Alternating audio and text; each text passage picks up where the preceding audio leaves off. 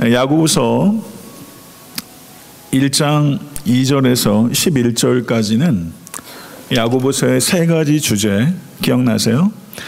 시험, 지혜, 그리고 가난과 부에 대한 진술이 있었습니다. 그리고 12절부터 27절까지는 이 세 가지 주제들을 새로운 관점에서 재진술한 부분입니다. 그래서 지난주에 설교했던 12절부터 18절은 시험에 관한 재진술이었습니다. 그리고 오늘 본 말씀 19절에서 26절까지는 지혜에 대한 재진술입니다. 1장 5절에서 8절까지 지혜에 대해서 사도 야고보께서 무엇을 말씀하시는지에 대해서 잠깐 상기해 보겠습니다. 야고보는 지혜는 하나님을 아는 지식을 삶에 적용시키는 능력이며 시험 당하여 지혜가 부족할 때 후회 주시고 꾸짖지 아니하시는 하나님께 믿음으로 간구하면 언제나 어디서나 모든 것에서 하나님의 지혜가 우리를 인도하실 것입니다. 아멘. 이렇게 말씀하셨어요. 오늘 본문에서 사도 야고보는 세 가지 영역, 듣는 것과 말하는 것과 행하는 것, 이 세 가지 영역에 있어서의 지혜에 대해서 말할 것입니다. 예, 오늘 본 말씀은 크게 다섯 부분으로 나눠지는데요. 본문을 한번 성경을 한번 보시기 바랍니다. 거기 보게 되면 19절 상반절까지가 전환절이고요. 19절 하반절부터 20절까지는 세 가지 명령들이 기록되어 있습니다. 그리고 21절, 22절부터 25절, 그리고 26절 이렇게 세 가지 명령들을 각각에 대해서 부연 설명하는 부분으로 구성되어 있습니다. 제 설교의 논리적 구조는 본문의 구조에 따라서 진행되는 것이기 때문에 일단 성경을 읽으실 때 구조적으로 이해하려고 하는 노력들을 하시게 되면 그 설교 말씀을 다시 복귀하시는데 결정적 도움이 될 것입니다. 사도 야고보는 19절에서 내 사랑하는 형제들아 이렇게 불렀어요. 여기에는 긴박감과 절박감이 있는 것이고 그리고 긴박감과 절박감을 가지고 사도 야고보는 새로운 주제를 언급하기 시작합니다. 오늘 본문에 나타나는 첫 번째 명령이면서 야고보서 전체에서는 아홉 번째 명령에 해당하는 것입니다. 그러면 그 명령은 무엇입니까? 내 사랑하는 형제들아 너희가 알지니 알지니라고 하는 것이 명령이에요. 그러면 무엇을 알라는 것입니까? 앞의 내용을 알라는 것입니까? 아니면 뒤에 이어질 내용을 알라는 것입니까? 본문의 상황들을 볼 때 알지니 하는 것은 앞의 내용과 뒤에 이어질 내용들을 모두 포함하는 것을 이해하는 것이 타당할 것 같습니다. 18절 말씀을 한번 다시 한번 생각해 보겠습니다. 야고보는 여호와 하나님을 빛들의 아버지이시다. 그리고 그 하늘의 아버지께서는 변함없이 선하신 하나님이시다. 그리고 그 하나님은 온갖 좋고 온전한 선물을 주시는데 그 중에서 가장 탁월한 선물은 바로 새로운 생명 중생이다. 이렇게 말했습니다. 그래서 야고보는 이것을 알지니라고 말하는 것입니다. 하나님께서 우리를 위해서 행하신 것을 알지니라고 말하고 있는 것입니다. 그리고 여기에서 중요한 것이 있는데요. 우리 번역에서는 생략되어 있지만 성경 원어상으로는 알지니라는 명령과 본문을 보세요. 그 뒤에 사람마다 듣기는 속히하고 말하기는 더디하며 성내기도 더디하라. 그 뒤에 이어지는 명령 알지니와 이 명령 사이에 접속사가 있습니다. 우리 번역에선 생략되어 있습니다. 거기에 있는 접속사가 뭐냐면 그러나입니다. 그러나. 그러면 사도 야고보는 이 그러나라는 접속사를 통해서 무엇을 이야기하려고 했는가? 그것은 야고보는 그리스도인들은 중생한 상태에 머물러 있어서는 안 됩니다. 라는 것을 말하는 거예요. 새로운 출생은 반드시 새로운 삶으로 이어져야 합니다. 이것을 표현하기 위해서 사도 야고보는 그러나라는 접속사를 쓰고 있는데 아쉽게도 개혁 개정에 생략되어 있습니다. 사도 야고보께서 새로운 출생에서 더 나아가야 하는 새로운 삶의 영역들로 세 가지를 이야기하고 있는데 첫째는 듣기는 속히 하라. 둘째 말하기는 더디하라. 셋째 성내기는 더디하라라는 것입니다. 그런데 이 세 가지 요소들은 매우 밀접하게 연결되어 있습니다. 한번 우리 각자의 경험으로 한번 생각해 보세요. 분노가 통제되지 않으면 또 통제가 안 되는 게 있어요. 말이 통제가 되지 않습니다. 통제되지 않는 분노 때문에 너무 성급하고 너무 많은 말들을 하게 됩니다. 그리고 일단 분노가 차오르게 되면 듣는 태도는 사라져 버리는 것입니다. 이건 경험적으로 여러분도 잘 알고 저도 잘 아는 내용입니다. 이 세 가지 명령들은 매우 밀접하게 연결되어 있는 것이다. 그런데 여기에서 우리가 조금 더 주의 있게 봐야 될 것은 성을 더디 내라는 것에는 모든 분노가 다 죄는 아니다라는 암시가 들어 있어요. 사도 바울께서도 에베소서 4장 26절에 분을 내어도 죄를 짓지 말며라고 말한 것을 볼 때 죄가 되지 않는 거룩한 분노가 있다는 암시를 사도 바울도 하신 것이고 사도 야고보도 하신 것입니다. 그렇지만 여러분과 저의 분노는 거룩한 분노가 될 때는 매우 드뭅니다. 여러분과 저는 사소한 불편에 쉽게 분노하고 거대한 불의에 침묵합니다. 많은 경우에 내가 화내는 것을 거룩한 분노라고 자기 합리화하거나 거룩한 분노인 것처럼 위장하는 것입니다. 사랑하는 성도 여러분, 성도에게는 두 가지 의무가 있습니다. 하나는 죄악된 분노를 버려야 하는 의무와 거룩한 분노를 드러내야 하는 의무가 있다는 것을 기억하실 수 간절히 축원합니다. 여러분과 저는 그리스도와 친밀해지기를 원합니다. 그렇지만 객관적으로 여러분과 제가 얼마나 그리스도와 친밀한가 하는 것을 측정할 수 있는 중요하고 그리고 결정적인 기준 가운데 하나는 죄에 대한 여러분과 저의 생각과 반응이 어떠한가 이것이 내가 그리스도와 얼마나 친밀한가를 나타낸다는 것을 기억하십시오. 그래서 시편 97편 10절에서는 여호와를 사랑하는 너희여 악을 미워하라 라고 촉구하고 있는 것입니다. 죄에 대해서 분노를 나타내라. 이것이 하나님께서 여러분과 저에게 기대하시는 태도라는 것을 기억하실 수 있게 되기 바랍니다. 죄악된 분노는 무엇입니까? 그것은 불필요하고 파괴적인 분노를 죄악된 분노라고 하는 것입니다. 수많은 가정과 교회가 이 분노를 다스리지 못해서 깨집니다. 어쩌면 여러분의 가정도 이 다스려지지 않는 분노 때문에 위기를 겪은 적이 있을 것입니다. 로렌스 제이 피터라는 교육학자가 이런 말 했습니다. 화났을 때 말하라. 그러면 가장 후회할 최고의 말을 하게 될 것이다. 이렇게 말했어요. 저는 여기에 한 가지 말을 덧붙이고 싶습니다. 화났을 때 행동하라. 그러면 가장 후회할 최고의 행동을 하게 될 것이다. 이런 경험 다 있으시잖아요. 화냈을 때 했던 말이 가장 후회되는 말이요. 화냈을 때 했던 행동이 가장 후회되는 행동이 되는 것이죠.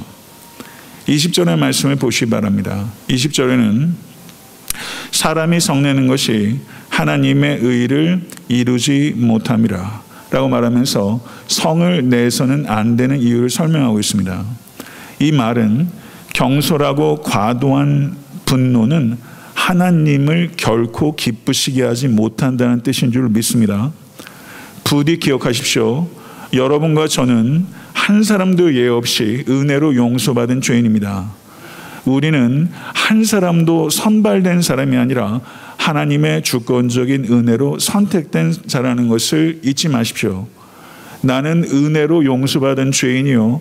나는 은혜로 선택받은 자라는 것을 기억할 때 성도 여러분, 우리는 극단적인 말로 분노, 성급한 말로 분노를 나타내는 것은 불가능한 것입니다. 모쪼록 간절히 바라기는 마귀가 틈을 타는 죄악된 분노를 나타내는 것이 아니라 마귀의 틈을 노리는 거룩한 분노를 표출하시는 여러분과 제가 될 수 있게 되기를 우리 주 예수 그리스도는 간절히 축원합니다. 21절은 앞선 19절에 세 가지 명령들 가운데 성내기를 더디하라라는 명령과 연결되는 말씀입니다. 본문의 구조적으로 세 번째 단락에 해당합니다. 19절 21절 말씀을 제가 읽겠습니다. 그러므로 모든 더러운 것과 넘치는 악을 내버리고 너의 영혼을 능히 구원할 바 마음에 새겨진 말씀을 온유함으로 받으라. 여기에서 모든 더러운 것과 넘치는 악을 내버리고 라는 것은 하나님의 말씀을 받기 위한 적절한 준비를 나타내는 것입니다. 여기에서 모든 더러운 것과 넘치는 악을 통해서 사도 야고보가 표현하는 것은 그리스도인들이 싸워야 하는 다양하고 만연된 죄의 실태를 표현하는 거예요. 우리가 살아가는 이 시대가 우리 개인적인 삶이 얼마나 다양하고 만연한 죄들로 범람하는지 몰라요. 이 실체를 알아야 됩니다. 죄가 얼마나 생존력이 강하고 번식력이 강한가 하는 것을 사도 야고보가 절절하게 느꼈던 것처럼 여러분과 저도 죄가 얼마나 잡초처럼 생존력과 번식력이 무서운지 몰라요. 죄를 과소평가하지 마십시오. 마가복음 4장 16절 17절에서는 예수께서 또 어떤 이는 가시떨기에 뿌려진 자니 이들은 말씀을 듣기는 듣되 세상의 염려와 죄물의 유혹과 기타 욕심이 들어와 말씀을 막아 결실하지 못하게 되는 자요. 이렇게 말했어요. 제 개인적으로는요. 길가밭, 돌짝밭, 가시밭도 있지 않습니까? 이 세 가지 밭 중에서 목회자로서 성도들을 볼 때 제일 안타까운 밭은 가시밭이에요. 왜 그러냐면요. 말씀을 듣기는 듣기 때문이에요. 말씀을 듣기는 듣되라고 했을 때 여기에 번역되는 성경 원어 헬라어는 periphrastic participle이라고 합니다. 이것을 저희 말로 어떻게 번역해놨는지 모르겠어요. 근데 아, 이거는 비동사와 분사 구문이 결합된 문법적인 상태입니다. 근데 이것이 표현하는 게 있어요. 이것은 뭐냐면요. 상당한 기간 동안 지속된 행동을 나타내는 거예요. 가시밭에서 듣는 사람은 상당한 기간 동안 말씀을 들은 거예요. 그러면 10년 동안 설교를 들었어요. 20년 동안 날 때부터 모태신앙에 평생 교회에서 교회밥 먹으면서 설교를 들은 거예요. 지속적으로 들은 거예요. 그런데 내면의 죄를 씻어내지 못한 거예요. 그렇기 때문에 결국에는 온갖 설교를 듣고 수많은 성경 공부를 갔는데도 불구하고 결국에는 열매를 맺지 못한다. 이게 가시밭이에요. 이게 얼마나 안타까워요. 저는 예수님도 이 밭을 가지고 있는 사람들을 제일 안타깝게 여기셨을 것이다. 공중의 새가 말씀이 뿌려지자마자 가져가는 경우도 있지 않습니까? 그 경우보다 훨씬 안타까운 거예요. 앉아 있는데, 듣는데, 오랫동안 들었는데, 결국은 듣지 못한 거예요. 여기서 이 말씀을 수식하는 이 그 수식어들 한번 보십시다. 너의 영혼을 능히 구원할 바 마음에 심어 새겨진 말씀 그렇게 되어 있습니까? 너의 영혼을 능히 구원할 바 마음에 심어진 말씀이군요. 마음에 심어진 말씀. 18절을 보세요. 거기에는 뭐라고 표현하고 있어요? 말씀을 진리의 말씀. 21절은 심어진 말씀. 25절을 보세요. 자유롭게 하는 온전한 율법. 이 세 가지 표현들 그리고 뭐 거기에 말씀이란 표현이 여러 번 등장하면서 오늘 본문의 키워드는 말씀이에요. 그런데 여기에서 진리의 말씀, 심어진 말씀, 자유롭게 하는 온전한 율법. 여기엔 율법이라고 표현되어 있지만 사실은 이 내용은 문맥적으로 볼 땐 복음을 나타내는 것입니다. 복음은 기독교의 시작일 뿐만 아니라 기독교의 전부입니다. 복음은 우리가 중생할 때만 필요하는 것이 아닙니다. 우리의 영적 여정 전체에서 필요한 것이 바로 복음입니다. 복음을 통해서 죄의 책임에서 자유케 되는 구원을 얻었고 복음을 통해 죄의 지배에서 자유케 되는 구원을 얻고 있으며 복음을 통해 죄의 오염에서 자유케 되는 구원을 얻게 될 것입니다. 믿으십니까? 이렇게 복음은 과거와 현재와 미래까지 망라하는 총체적인 온전한 구원을 능히 우리에게 주시는 하나님의 지혜요, 하나님의 능력입니다. 믿으십니까? 그래서 복음을 통해서 우리들은 새로운 생명, 중생을 얻었지만 복음을 통해서 새로운 생명만 탄생하는 것이 아니라 복음을 통해서 새로운 삶이 시작되고 새로운 삶이 유지되고 새로운 삶이 완성되는 것입니다. 믿으십니까? 여기에서 온유함으로 받는다라고 말했는데 말씀을 받을 때 적절한 태도가 온유함이라는 거예요. 그러면 말씀을 받을 때 적절한 태도로서 온유함. 영어 번역을 보니까 humbly accept 이렇게 표현했어요. humbly accept. 겸손과 온유. 굉장히 밀접하게 연결되어 있다는 것을 말씀을 드리는 거예요. 그러면 온유하게 말씀을 받는다. 그게 어떤 뜻일까요? 종교개혁자 존 캘빈은 온유하게 말씀을 받는 것을 이렇게 표현했어요. 신속히 그리고 기꺼이 배우려는 마음. 저를 한번 따라해 보세요. 신속히 그리고 기꺼이. 얼마나 말이라는 게 명료할수록 이 감동이 있고 기억이 되는 거예요. 신속히 그리고 기꺼이 배우려는 마음. 어떤 사람이 훌륭한 사람인가? 어떤 사람이 겸손한 사람인가? 배우는 사람이에요. 배워지지 않는 사람이 얼마나 위험한 상태인지 몰라요. 신속히 그리고 기꺼이 받아들이려고 하는 사람. 저는 우리 자녀들이 그렇게 크면 좋겠어요.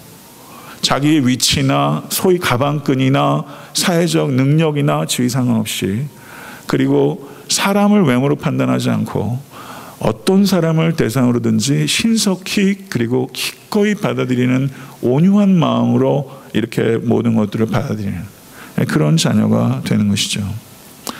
성도 여러분, 오늘 말씀이 선포될 때 여러분들께서도 신속히 그리고 기꺼이 받아들이는 마음으로 오늘 말씀을 들으십시오.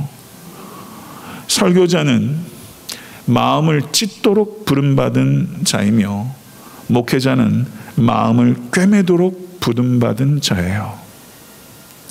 설교자는 회개를, 목회자는 회복을 위해서 헌신하는 자입니다.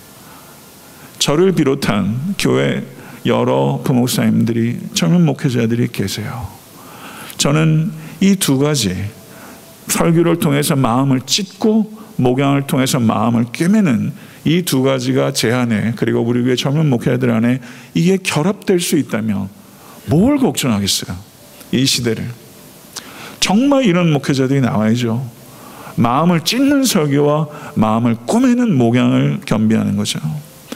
성도 여러분, 제가 설교를 할 때 여러분들의 마음이 찢어지는 것이 문제가 되는 게 아니라 설교를 통해서 여러분들의 마음이 찢기지 않을 때 문제가 있는 거예요.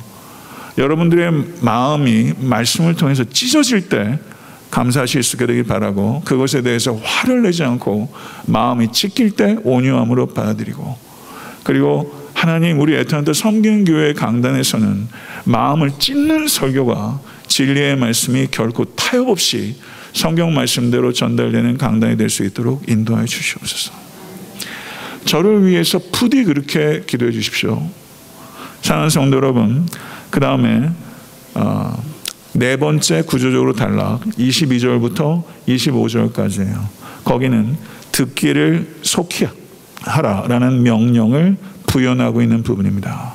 그러면 21절과 22절 거기를 한번 보세요. 21절과 22절.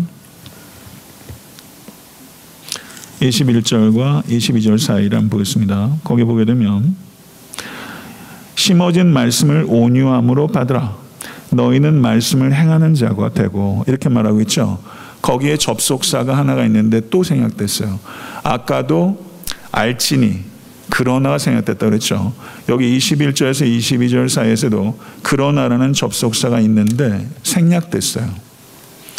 성경 원어상으로는 그러나가 있어요. 영어 번역도 한번 보십시오. 거기 벗이라는 접속사가 다 들어가 있어요. 제가 한 10개 확인했는데 하나만 빠져 있고 다 벗이 들어가 있어요. 접속사를 간과하는 번역이라는 거죠. 전 이런 부분이 좀 아쉬워요. 그런데 이 접속사를 통해서 사도 야고보가 표현하려고 하는 게 있죠. 온유함으로 말씀을 받으십시오. 그러나 그걸로 충분하지 않다는 거예요. 그걸 강조하는 거잖아요. 우리 번역에서 이게 표현이 안 되는 거예요. 온유함으로 말씀을 받으십시오. 그러나 그것을 충분하지 않습니다. 그러면 어떻게 됩니까? 너희는 말씀을 행하는 자가 되고 듣기만 하여 자신을 속이는 자가 되지 말라. 라고 이야기하는 거예요. 여러분 우리 주 예수 그리스도께서 마태복음 7장 24절에 그러므로 누구든지 나의 이 말을 듣고 행하는 자는 그 집을 반석 위에 지은 지혜로운 사람 같으니라. 순종이 곧 지혜다. 믿으십니까? 사도 바울은 로마서 2장 13절에서 하나님 앞에서는 율법을 듣는 자가 의인이 아니요 오직 율법을 행하는 자라야 의롭다 하심을 얻으리니 아멘. 강조점이 똑같은 거예요. 뭘 이야기하는 겁니까? 참된 믿음은 참된 행동을 반드시 낳습니다. 믿으십니까? 참된 믿음은 참된 행동을 반드시 산출하는 거예요. 참된 행동으로 표현되지 않는 참된 믿음은 없습니다. 행동으로 이어지지 않는 들음, 이것은 자기 기만에 불과한 것이다. 자기 속이지 마십시오. 실제로는 그렇지 않은데 참된 행동으로 이어지지 않으면서 듣기만 하면서 나는 하나님과 바른 관계를 갖고 있다고 착각에 빠지는 거예요. 이 자기 기만에 빠져 있는 사람이 교회 안에 너무 많아요. 성도 여러분, 하나님께서 우리에게 말씀을 주셨습니다. 이 말씀을 주신 이유는 말씀을 이해하라. 거기에 있는 게 아니에요. 말씀대로 살라. 여기에 목적이 있습니다. 만약에 삶과 무관하게 여러분들께서 그리고 제가 말씀을 듣고 있다면 그것은 하나님의 목적을 저버리는 거예요. 말씀을 삶으로 이어가지 못하고 삶과 무관하게 말씀을 듣고 듣고 듣게 되는 순간 정확하게 말하겠습니다. 그것은 말씀이 아니라 정보가 되는 것입니다. 정보를 축적하는 사람은 말씀을 인용을 유창하게 하지만 말씀과는 분리됩니다. 그래서 말씀이 정보가 된 사람은 말씀을 이용하는 비성경적 사람이 되는 것입니다. 말씀을 이용하는 성경을 이용하는 비성경적 사람. 이렇게 된다는 거예요. 교회 안에 이런 사람 많습니다. 한 영성가가 이런 말을 했어요. 누군가가 성 사도 바울처럼 삼층천을 방문하는 황홀경에 빠져 있는데 어떤 한 지극히 작은 병자가 그에게 국한 그릇을 얻어 먹어야 할 처지에 있다는 것을 그가 깨닫게 된다면 나는 그 한 사람을 섬기는 섬기기 위해 황홀경을 마땅히 버리는 것이 옳다고 생각합니다. 이렇게 표현했어요. 삼층천 가보셨어요? 그런 황홀경 경험하고 싶지 않습니까? 그렇지만 그런 황홀경 가운데 내가 들어가 있다 할지라도 나를 통해서 누군가 국 한 그릇, 팝한 그릇을 먹어야 될 사람을 발견한다면 나는 황홀경을 포기하겠습니다. 이게 영성이에요. 이게 진짜 영성이에요. 황홀경에 빠지는 게 영성이 아니라 황홀경에 있다 할지라도 한 사람을 섬겨야 되는 기회가 있다면 그 섬김을 위해서 황홀경을 포기하는 영성. 이게 영성이에요. 영성의 핵심은 순종에 있는 겁니다. 이것을 믿으실 수 있는 여러분과 제가 될 수 있게 되기를 간절히 소원합니다. 23절과 24절 한번 보세요. 말씀을 듣고 행하지 않는 자를 비유적으로 설명하고 있어요. 자 읽겠습니다. 누구든지 말씀을 듣고 행하지 아니하면 그는 거울로 자기의 생긴 얼굴을 보는 사람과 같아서 제 자신을 보고 가서 그 모습이 어떠한 것을 곧 잊어버리거니와 아주 재밌는 표현했어요. 이 당시에 거울은 요즘처럼 잘 보이는 유리가 아니죠. 청동같이 돼서 희미하게 보이는데요.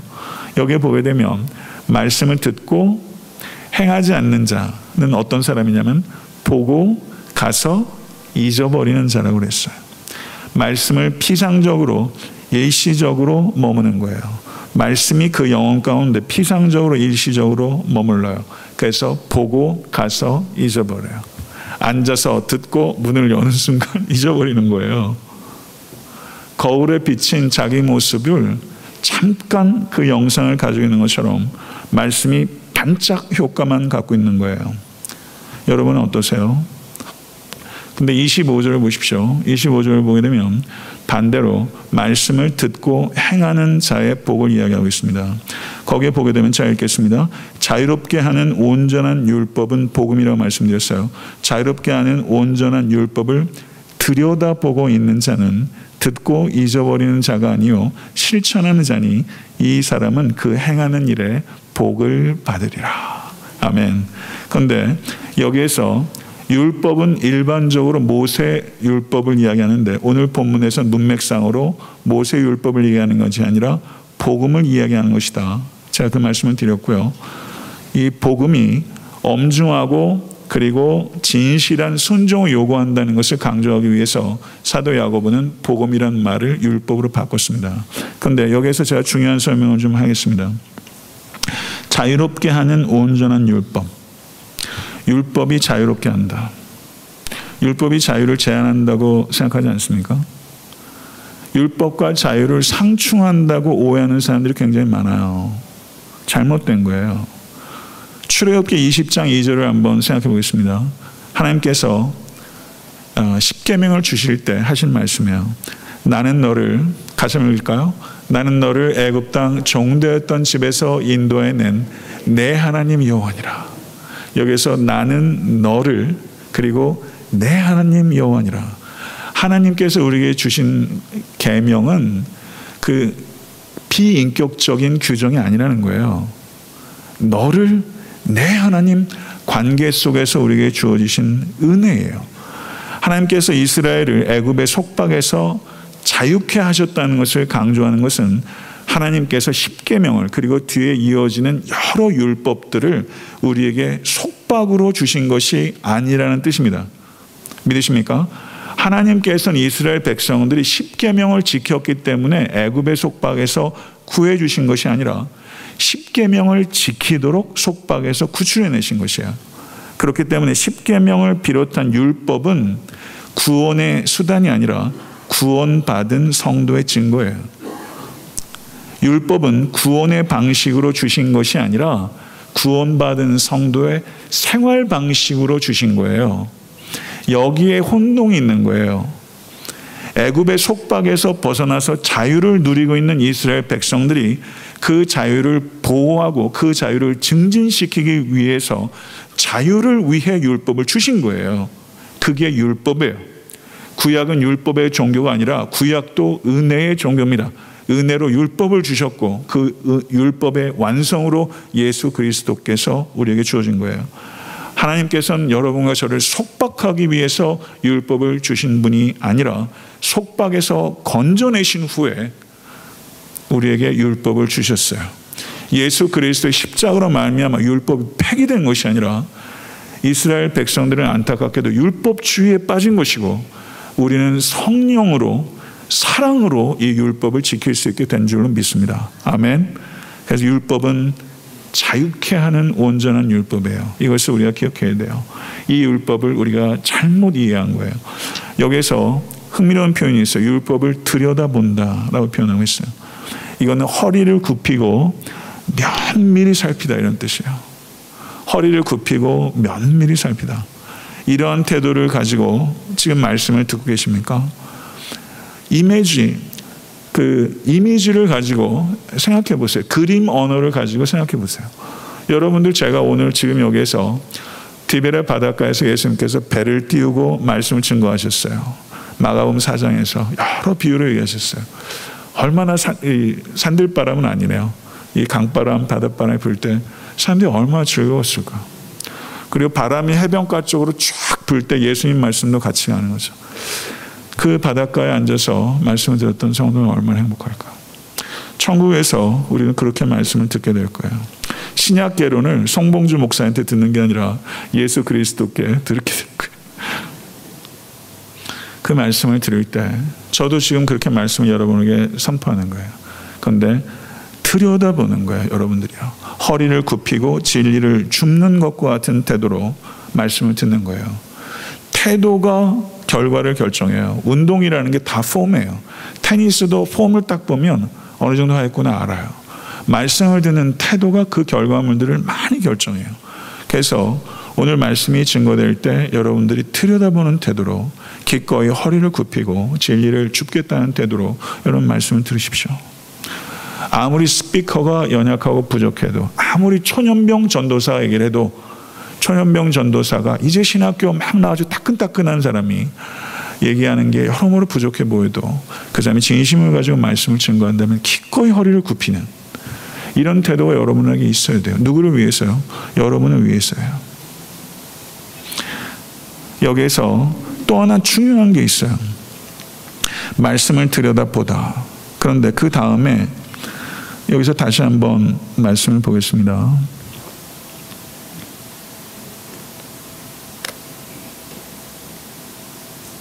25절 보세요. 자유롭게 하는 온전한 율법을 들여다보고 있는 자는 듣고 잊어버린 자가 아니요. 이렇게 돼 있는데 여기에서 또 성경 원어에서 중요한 동사가 있는데 오늘 접속사를 두 개나 생각했다고 얘기했는데 여기서는 동사를 생각해 버렸어요. 번역에서 동사를 빼버렸어요. 집에 가서 영어 번역들을 한번 쭉 한번 보세요. 여기에서 개혁개정 번역에서 생략해 버린 동사가 파라메노라는 동사가 생략돼 버렸어요. 이 파라메노라는 동사는 preserve, 간직하다라는 것입니다. 말씀을 들여다보고 간직하는 자는 이런 뜻이에요. 간직하는 이란 말을 빼버렸어요. 도대체 무슨 생각으로 이걸 뺐는지 저는 이해를 못하겠어요. 영어 번역에서는 preserve, 그리고 NIV에서는 continue, 그리고 keep 이런 여러 가지 표현들로 번역이 되어 있는데 개혁 개정에서는 이게 빠졌어요. 다른 한글 번역에는 이게 들어가 있습니다. 저는 이건 큰 문제라고 생각해요. 말씀을 듣고 잊어버리는 사람과 거울 보는 것처럼 말씀을 듣고 간직하는 사람이 대조화되고 있는 거예요. 그러면 한번 여러분께 묻습니다. 여러분들은 말씀을 듣고 간직하십니까? 오늘 설교를 들으면서 혹시 문만 여는 순간 잊어버리지 않습니까? 도대체 뭘 설교했는지, 제목은 뭐였는지, 요지가 무엇이는지 여러분은 그것을 복귀하려고 노력을 하십니까? 거울 앞에 있는 잔상이 싹 지나가는 것처럼 말씀이 그냥 흐릿한 잔상으로만 남고 문만 열고 나면 아무것도 기억나지 않아요. 여러분들은 추구하는 게 목사의 말씀을 통해서 임프레션을 원합니까? 어떤 인상을 갖길 원하세요? 제가 여러분들 감정 만져주기 원하십니까? 저는 여러분들을 울리기 위해서 이 자리에 있습니까? 여러분들을 웃기기 위해서 제가 이 자리에 있습니까? 정말 그런 목사 원하십니까? 임프레션 주기 위해서 소리도 지르고 퍼포먼스 하는 사람 원하십니까? 그 제가 예배 때 이렇게 들어오게 되면요. 5분 전쯤에 1부 예배, 2부 예배 들어와요. 그러면 3분의 1이 비어 있어요. 2부 때도 오늘 찬양할 때면 뒤돌아보려고 그래요. 찬양할 때도 상당히 안와 계신 것 같아요. 그리고 찬양이 끝날 때쯤 되면 많이들 꽉 차 있다고요. 3분의 1 정도가 예배 후에 오시는 분들이 많아요. 그러면 설교를 말씀을 받기도 전에 들여다보는 게 가능하지 않다는 거예요. 본문을 읽어보지도 않고 하나님 제가 갈급합니다. 하나님 말씀을 주시옵소서. 그리고 오늘 강대상에서 말씀을 전하는 목사님 위해서 정말 기도하고 그리고 그렇게 하지 않는데 말씀을 듣고 본당에서 나가실 때 가능한 수준은요 감동 외에는 없어요. 그렇게 말씀을 받으면 말씀이 새겨지지 않습니다. 영혼에 임플란트 되지 않아요. 영혼의 말씀이 심기질 않아요. 그건 가능하질 않아요. 불가능한 목표예요. 이것을 기억하십시오. 제가 항상 설교를 할 때 문맥에 대한 얘기를 하고 구조에 대한 이야기를 하고 제 설교는 그 구조에 따라서 설교가 진행되는 것이지 원투 쓰리로 가지 않습니다. 왜냐하면 본문의 내용이 병렬적 구조가 아니기 때문에 저는 본문의 논리적 구조에 따라 제가 설교하는 거예요. 제가 그렇게 하기 위해선 굉장히 많은 연구가 돼야 됩니다. 그래서 저는 최대한 연구합니다. 그리고 힘써 기도합니다. 그리고 지금 제가 여기에 저는 강대상에 오르는 게 두려운 사람이에요. 저는 코미디언 같이 강대상 오르는 걸 즐기는 사람이 아닙니다. 저는 여기에 오르면서 항상 두려움을 가지고 성령님을 의지하고 말씀을 선포하겠습니다. 여러분 닭을 한번 생각해 보세요. 닭이 알을 품는 것처럼 말씀을 품어야 합니다. 그리고 그걸 곱씹고 되씹어야 돼요. 그래서 오늘 안순호 목사가 혹은 다른 목회자들이 설교하는 그 설교의 대지가 무엇인지 그리고 그 대지를 이야기하기 위해서 소단락에서 얘기하는 소주제가 무엇인지 오늘 설교의 제목은 무엇인지 그거를 영혼 가운데 새겨야 돼요. 그리고 묵상해야 돼요. 그리고 복귀해야 됩니다. 간절히 호소합니다. 그 저는 바둑을 못 둬요. 전 기껏해 오목이에요. 근데 바둑 쓰는 사람은 복귀를 하더라고. 머리가 어떻게 이렇게 비상한지 모르겠어요. 그걸 다 복귀해요. 그냥 이렇게 이렇게 다 복귀를 해. 길이 있는 거죠. 논리의 길이 있는 거예요. 복귀라는 거예요. 바둑만도 못합니까? 하나님 말씀이. 바둑 기보만도 못한 게 하나님 말씀입니까? 왜 복귀를 하지 않습니까? 왜 새기질 않습니까? 제가 언제까지 허공을 향해서 외쳐야 합니까? 말씀을 복귀하십시오. 그리고 내 말로 재생산해야 됩니다.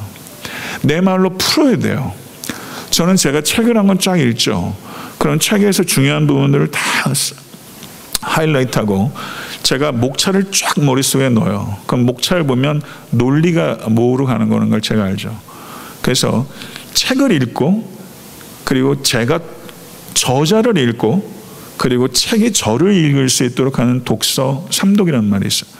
독서하는 레벨이 굉장히 다릅니다. 많은 경우에 책을 읽고 책을 읽었구나만 남지 뭘 읽었는지가 기억이 안 나요. 책을 읽고 뭘 읽었는지 정보도 안 남아요. 많은 경우가 그냥 없어져요. 책을 읽고 쓰면서 저는 그것을 paraphrase 합니다. 제 언어로 바꿔요. 그래서 그것을 말로 표현해 보는 거예요. 내가 읽은 책이 가령 어, 네 가지 사랑, C.S. 루이스의 네 가지 사랑인데 나는 이러이런 게 공감이 많이 됐고 이러이러한 부분들은 아직은 내가 나는 좀 다르게 생각해. 한 생각으로 이거를 간결하게 요약했을 때 그 책을 먹은 거지. 그 책을 읽고도 책 덮으면 싹 날라와 버리는 거예요. 저는 많은 경우에 여러분들께서 내, 내 것으로 복귀도 안 하고 재생산은 더더구나 안 합니다. 그래서 여러분들이 말씀을 듣고 그것을 복귀하는 거예요.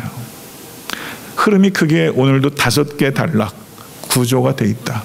전환 구절, 세 개의 명령, 그리고 명령 세 가지를 이야기하는 구조다. 머리에 틀이 꽉 잡히잖아요. 그리고 거기에서 얘기하는 것이 센텐스로 각각 하나씩만 정리해 보면 그 다음부터는 이런 내용들이 다 연결이 되는 거예요. 이 성경 시대에는요, written document가 거의 없었어요. 카타콤에서 말씀을 그냥 전하는 거예요. 앉아서 로마서를 우리는 로마서를 봐도 모르겠는데 그 사람들은 거의 듣는 거 가지고 해결하는 사람이에요. 듣는 능력이 훨씬 개선될 수 있습니다. 여러분과 저에게 듣는 이 레벨이 너무 현저하게 떨어졌어요. 그냥 다 리튼으로 다 있기 때문에 듣는 레벨이 거의 불구에 가까울 정도로 듣는 레벨이 떨어졌다는 거죠. 듣는 게 바뀌어야 됩니다. 말씀을 우리가 눈으로 읽지만 성경은 성경을 들으라고 그랬어요. 듣는 거예요. 진리는 우리를 뜨겁게 합니다. 소리를 지른다고 뜨거워지는 게 아니에요. 진리는 진리가 선포되면 화자도 청자도 뜨거워집니다. 그리고 진리는 우리를 힘있게 합니다. 진리가 없으면 소리만 내는 거예요. 진리는 아무리 나지막하게 해도 거기에 힘이 있고 거기에 능력이 있어요. 내 말로 진리가 표현될 때, 내 말로 오늘 설교를 여러분들이 풀어낼 수 있을 때, 그게 내 삶이 되지, 설교를 내 말로 정리가 되지 않으면 그게 어떻게 삶으로 이어집니까? 그런 일이 어떻게 있을 수 있어요? 다 잊어버리는데, 기억하려고 하지 않는데 그게 삶으로 어떻게 이어져요? 그 어떻게 기도한다고 되는 일입니까? 그게? 그런 노력이 없이 허리를 굽히고 들여다보려고 하지 않는데 아무리 용을 써도 그런 일이 일어나지 않습니다. 성령은 그런 식으로 역사하지 않아요. 착각하지 마세요. 성도 여러분, 진리의 말씀을 나누는 것의 중요성에 대해서 이제 말씀을 드릴게요. 성도의 교제는 말씀 중심적 교제가 되어야 합니다. 여러분들이 성도 앉아서 무슨 얘기하는지 한번 생각해 보세요. 말씀을 이야기하는 게 쑥스러워졌어요. 오히려. 말씀을 이야기하는 게 이상해졌다고요. 친교실에서 한번 얘기해 보세요. 밥 먹을 때 무슨 얘기 하는지. 교육자들은 밥 먹으면서 무슨 얘기 하는지 교육자들 생각해야 돼요. 성도 간에 서로를 조금도 거룩하게 해주지 않으면서 유쾌한 관계를 맺을 수 있어요. 우리는요. 교회에 출석하고 다른 성도와 희덕거리면서 즐겁게 관계를 하면서 전혀 구원받지도 못한 채로 전혀 거룩해지지도 않은 채로 즐거운 관계를 맺을 수 있어요. 이게 얼마나 무의미한 겁니까? 이분과는 같이 있으면 너무 즐거워. 그런 사람이 있어요. 그런데 말씀은 전혀 나눠지지 않은 거예요. 전혀 구원받는 것과 연관되지 않고 거룩해지는 것과 연결되지 않는 관계. 이거를 한마디로 소꿉장난이라고 하는 거예요. 거룩해지는데 역할을 하지 않는 부부관계 소꿉장난입니다. 거룩해지는데 역할되지 않는 성도관계 그냥 즐거운 소꿉장난이에요. 저는 말씀을 깊이 있게 나누는 목장이 되기를 간절히 소원해요. 오늘 이렇게 말씀을 듣고서요. 가서 복귀하는 거예요. 갱일사님 나는 오늘 쭉 복귀를 해보는 거예요. 왜냐면 따끈따끈하니까. 가서 복귀를 하는 거예요. 그러면서 성령께서 역사하셔서 말씀을 복귀하는 순간 내 마음에 불이 붙어요. 진리가 우리를 불붙게 하기 때문에 뜨거워지는 거예요. 그러면서 감동받는 거예요. 정말 성령의 역사는 그때 일어나는 거예요. 그래서 각 목장마다 말씀을 중심으로 진리가 나눠지는 그렇게 해서 말씀이 심겨지는 거죠. 내면화되고 그래야 이 말씀이 사라지는 줄 믿습니다. 26절을 보세요. 세 가지 명령들 중 말하기를 더디하라. 누구든지 스스로 경건하다 생각하며 자기 혀를 재갈 물리지 아니하고 자기 마음을 속이면 이 사람의 경건은 헛것이라. 제일 이렇게 입이 씁쓸름할 때는 입을 잘못 놀렸을 때예요. 입맛이 참 씁니다. 경건의 가장 중요한 표지 가운데 하나가 바로 혀에 대한 것입니다. 혀를 통제하는 것은 영적 성숙의 증거일 뿐만 아니라 영적 성숙의 수단이에요. 영성은 혀를 통제하는 것과 직결되는 문제입니다. 혀를 통제하지 않으면서 영성은 절대 고양되지 않아요. 다른 죄들은요, 나이가 들면서 사그라집니다. 정욕. 10대의 정욕, 20대의 정욕과 나이 든 사람의 정욕이 같아요. 다르죠. 네. 10대 때 머리 빨갛게 파랗게 물들이고 다니는 애들이 7, 80대 그렇게 안 해요. 나이 들면요, 자연스럽게 사그러지는 게 있어요. 그런데 이 혀는요, 나이가 들어 사그러지지 않아요. 가장 어렸을 때 짓는 죄도 말의 죄고, 가장 나이 들어서 짓는 죄도 말의 죄예요. 가장 깊은 상처는요, 자상이 아닙니다. 칼의 상처가 아니에요. 말의 상처입니다. 혀를 재갈 물릴 때 혀는 성령의 도구가 될 것이고 혀를 풀어놓을 때 혀는 사탄의 도구가 될 것입니다. 여러분과 저의 해도 올 한해 이것을 왔다 갔다 했어요. 혀를 통제하지 않으면 영혼의 고요함은 없습니다. 혀를 통제하지 않는데 하나님의 말이 들릴 수가 없어요. 혀를 통제하지 않으면서 다른 사람의 말을 들을 수가 없어요. 하나님의 말을 듣는 것과 다른 사람의 말을 듣는 건 비례합니다. 하나님의 말을 잘 듣는데 다른 사람의 말을 못 듣는다? 거짓말이에요. 하나님의 말을 세밀한 음성을 기울이는 사람은 다른 사람의 말을 들어요. 지극히 작은 자의 음성도 들어요. 이건 반드시 비례해요. 억지 부리지 마십시오. 이 두 가지는 반드시 비례해요.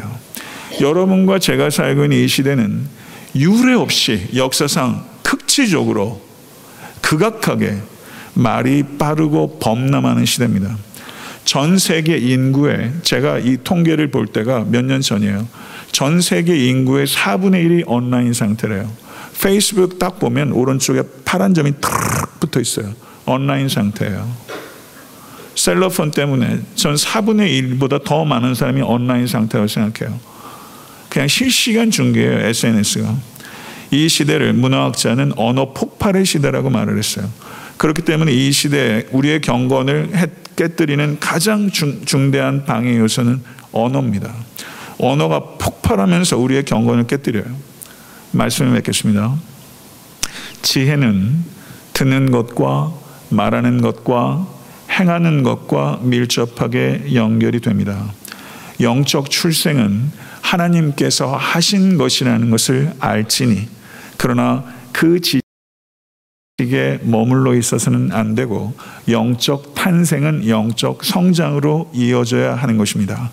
진리의 말씀인 복음은 우리를 과거에 현재에 미래 온전하게 능히 구원하시는 하나님의 능력인 줄로 믿습니다.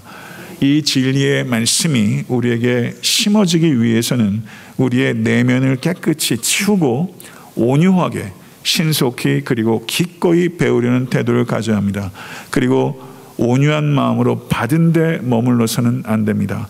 그러나 반드시 행함으로 이어져야 합니다. 말씀을 듣기만 하고 잊어버린 자는 거울 앞을 떠나버리고 자신의 용모를 금방 잊어버리는 사람과 같은 것입니다. 말씀을 듣고 말씀을 preserve, 간직해야 말씀대로 행할 수 있습니다. 말씀을 행하기 위해서는 간직해야 하고 간직하기 위해서는 복귀해야 합니다. 그리고 나눠야 합니다.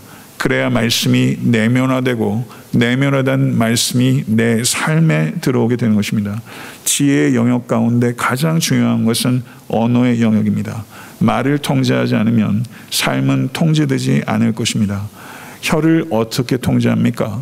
하나님께 간구해야 합니다. 그리고 훈련해야 합니다. 혀는 내 힘으로 통제되지 않습니다. 혀는 무서운 짐승입니다. 하나님께 간구하고 스스로의 훈련이 되어야 됩니다. 그러면 우리는 지혜로운 자가 될 것이고 축복이 임하게 될 줄로 믿습니다. 이 말씀 복귀하십시오. 그리고 내 말로 표현하십시오. 그리고 내 삶에 들어올 수 있도록 힘을 쓰십시오. 이것이 여러분과 저의 삶이 될 수 있게 되기를 우리 주 예수 그리스도는 간절히 축원합니다. 기도하겠습니다. 존귀하신 아버지 하나님, 우리는 참으로 어리석은 자들이었습니다. 그리고 세상 지혜에 물들어 있었던 자들입니다. 그렇지만 우리에게 하나님의 지혜, 참된 지혜를 알게 하시니 참으로 감사합니다. 우리가 듣고 말하고 행하는 것에 있어서 이제는 더 이상 어리석음을 범치 않도록 하나님 허락하여 주시고 구하는 자에게 지혜 주신다고 하셨사오니 지혜 주시기를 원합니다. 지혜자가 될 수 있도록 도와주시고 말씀을 받고 온유함으로 받고 그리고 성령을 의지하며 행할 수 있도록 역사하여 주시옵소서. 말씀만이 우리를 변화시키는 생명의 씨앗인 줄로 믿습니다. 이 말씀이 심어지게 하여 주시옵소서. 예수 그리스도 이름으로 간절히 기도드렸사옵나이다. 아멘.